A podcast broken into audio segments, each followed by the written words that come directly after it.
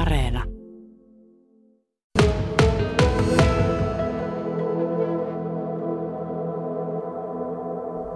Ravitsemusterapeutti Sirpa Pääkkönen. T H L julkaisi tänään tilastoja, jossa kerrotaan, että joka neljäs poika ja joka viides tyttö on joko ylipainoinen tai lihava. Miten iso yllätys tämä on sinulle? No, ei se yllätys ole, että kyllä tämä ylipaino- ja lihavuusongelma länsimaissa ja Suomessa, myös Suomessa, niin on, on ollut jo pitkään, mutta näyttää, että koko ajan niin kun se tilanne pikkuhiljaa kehittyy huonompaan suuntaan. Mistä se johtuu? Useinhan syytetään geenejä, mutta geenit on niin kuin aika pienessä osassa. Toki ne on monimutkaisia asioita, mutta suurin syy on varmaan tämä meidän elinympäristö ja elintavat. Esimerkiksi jos ajatellaan ihan ravintoa ja ruokaa ja juomaa, niin siitä tulee koko ajan lisää erilaisia ja välillä tuntuu, että aika energiavoittoisia. No joo, ihan osut kyllä naulan kantaan, että energiavoittoisia ovat. Että siinä on tietysti se energiatiheys ruoassa, mikä on suuri. Sen lisäksi sitten annoskoot tahtovat nousta koko ajan, että niin kuin elintarviketeollisuudessa niin karamellipussien koko ja sipsipussien koko, niin ne on jo aika suuria nykyään. Ja sitten tämä nykyinen elämänrytmi ja tämmöinen perheiltä puuttuvat yhteiset ateriat ja kiireinen elämänrytmi ja stressi vaikuttaa perheiden hyvinvointiin. Ja ehkä aikaa sitten miettiä näitä ruoka-asioita on, tai siihen ei panosteta riittävästi. Miten näet, monesti olen törmännyt siihen, että puhutaan aina hienosti, että, tuota, että pitäisi esimerkiksi perheessä käydä tuommoista etelä-eurooppalaista ruokailua, jossa perhe kokoontuu yhteen ja syödään pitkään ja rauhallisesti ja hartaasti. Auttaisiko se tilannetta? No kyllä se varmaan auttaisi. Että meillähän on ongelmana just ne perheiden yhteisten aterioiden. No ei nyt puuttuminen. Varmaan osa perheistä syö yhdessä ja suuri osa perheistä ja lapsista voi hyvin, mutta sitten on, on sitten toisenlaisiakin tilanteita, että ne yhteiset ateriat saattavat puuttua.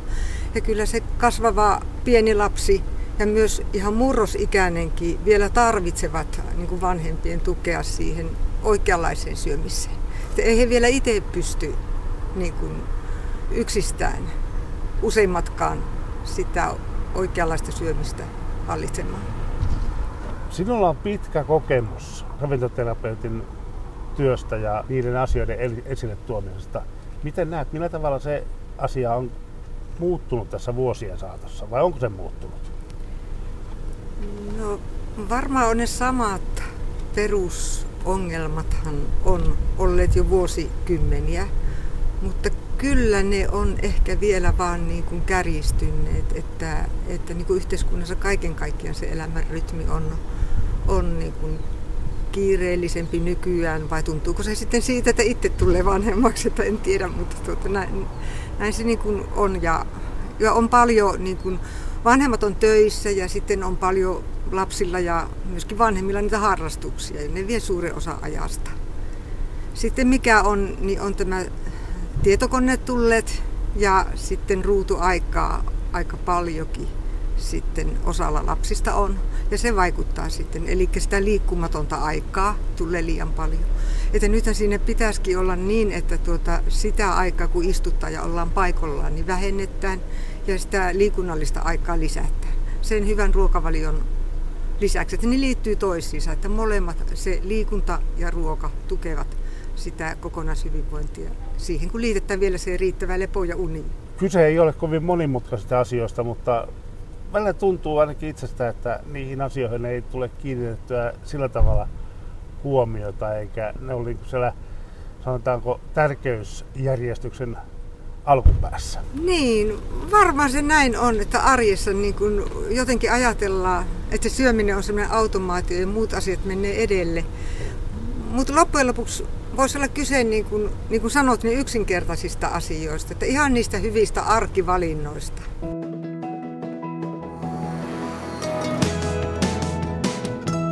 Yle Radio Suomi. Ravitsemusterapeutti Sirpa Pääkkönen.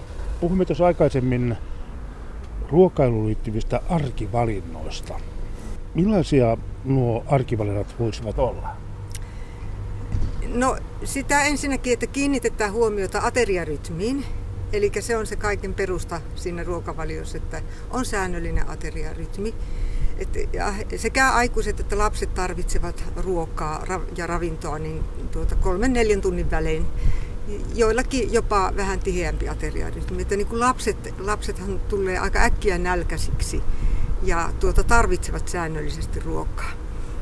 Ja sitten jos sitten ruokailuvälit venyvät, niin se vaikuttaa tosi paljon sitten siihen, siihen tämmöiseen myöhempään syömiseen, niin kuin voi tulla makeahimmoa ja sitten taas energiansaanti kasvaa. Myöskin sitten tämmöiset oppimiseen vaikuttavat asiat tulee, että lapsi ei pysty keskittymään, kun ei ole, ei ole riittävän sopiva se ateriarytmi. Ja toisaalta sitten myöskin ne ruoan valinnat on ratkaisevia. Nythän niin kuin meillä on hyvät varhaiskasvatusruokailusuositukset ja sitten myöskin kouluruokailusuositukset. Ja ne ohjaa tämmöisen tosi hyvään ravitsemukseen. Että niin kuin se ruokavalio on monipuolinen ja sitten kohtuullinen ja ateriarytmi kunnossa. Ja se ruoanvalinta näin, että, että siellä on riittävästi kuitupitoista ruokaa, eli tummia viljatuotteita, hedelmiä, marjoja ja kasviksia. Ja sitten siellä on proteiinilähteitä ja, ja kasviksia, marjoja, hedelmiä ja myöskin sitä pehmeitä rasvaa. Energiajuomat ovat viime vuosina tehneet tuloa hyvinkin voimallisesti ja myöskin ovat tulleet nuorten tällaiseksi välipaloiksi, välijuomiksi. Mitä sanot energiajuomasta? No eihän ne kyllä sitä parasta ravitsemusta ja nesteytystä ole, että ne on hurjan sokeripitoisia ja lisäksi sisältävät kofeiinia, jota ei sitten suositella lapsille ja nuorille, alle viisitoistavuotiaille. Et, et, kaikkein niin kuin paras janojuoma on vesi ja mehuja ja tällaisia suositellaan hyvin silleen kohtuullisesti. Nyt ruokavalio ei ole kuitenkaan niin kuin mustavalkoinen sillä tavalla, että olisi kiellettyjä ja sallittuja ruokia, vaan ruokavalio on kokonaisuus.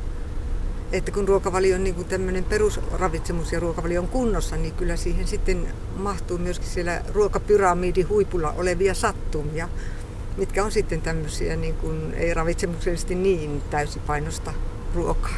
No, niitä herkkuja. Juuri niin. Vilja Vatanen ja Otto Jääskeläinen. Mitä semmoinen asia, että kuinka paljon te kavereiden kanssa keskustelette siitä, että tällaista ylipainosta ja lihavuudesta ja tällaista asioista? No ei sille ihan hirveästi tule puhuttua, mutta silleen niin kuin, että, että no me aika, mä ja mun kaverit aika paljon sille urheillaan, että niin kuin, en tiedä, silleen omakohtainen asia ihan hirveästi ole. Mutta. Niin, no aika sama juttu, että ei kyllä hirveänä puhuta kaveritten kanssa silleen, kun ei niin kuin itse hirveänä koske tämä asia. Miten paljon te mietitte sitä, että mitä te suuhun laitatte? Ehkä jonkin verran, ei kyllä mitenkään hirveästi, mutta silleen pyrin salaattia aina syömään ruoan kanssa ja semmoista, mutta ei mitään semmoista kovin kummosta erityisesti ruokavaliota ole. Ai, niin kyllä sitä miettii sit varsinkin, jos ottaa vaikka koulussa ruokaa, että tulisi otettua sitä salaattia ja niin kuin muutenkin syötä silleen terveellisesti, että ei ainakaan mitään herkkuja silleen joka päivä syöisi tai silleen.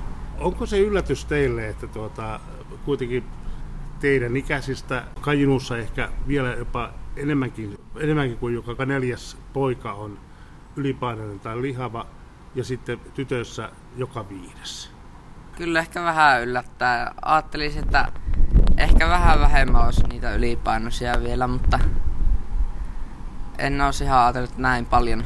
Joo, kuulostaa se aika paljolta ja varsinkin jos katsoo, niin ei se kyllä niin kuin tulisi ehkä mieleen, jos vaikka jossakin ruokaa se näkee muita, niin ei ehkä ihan, että noin paljon, niin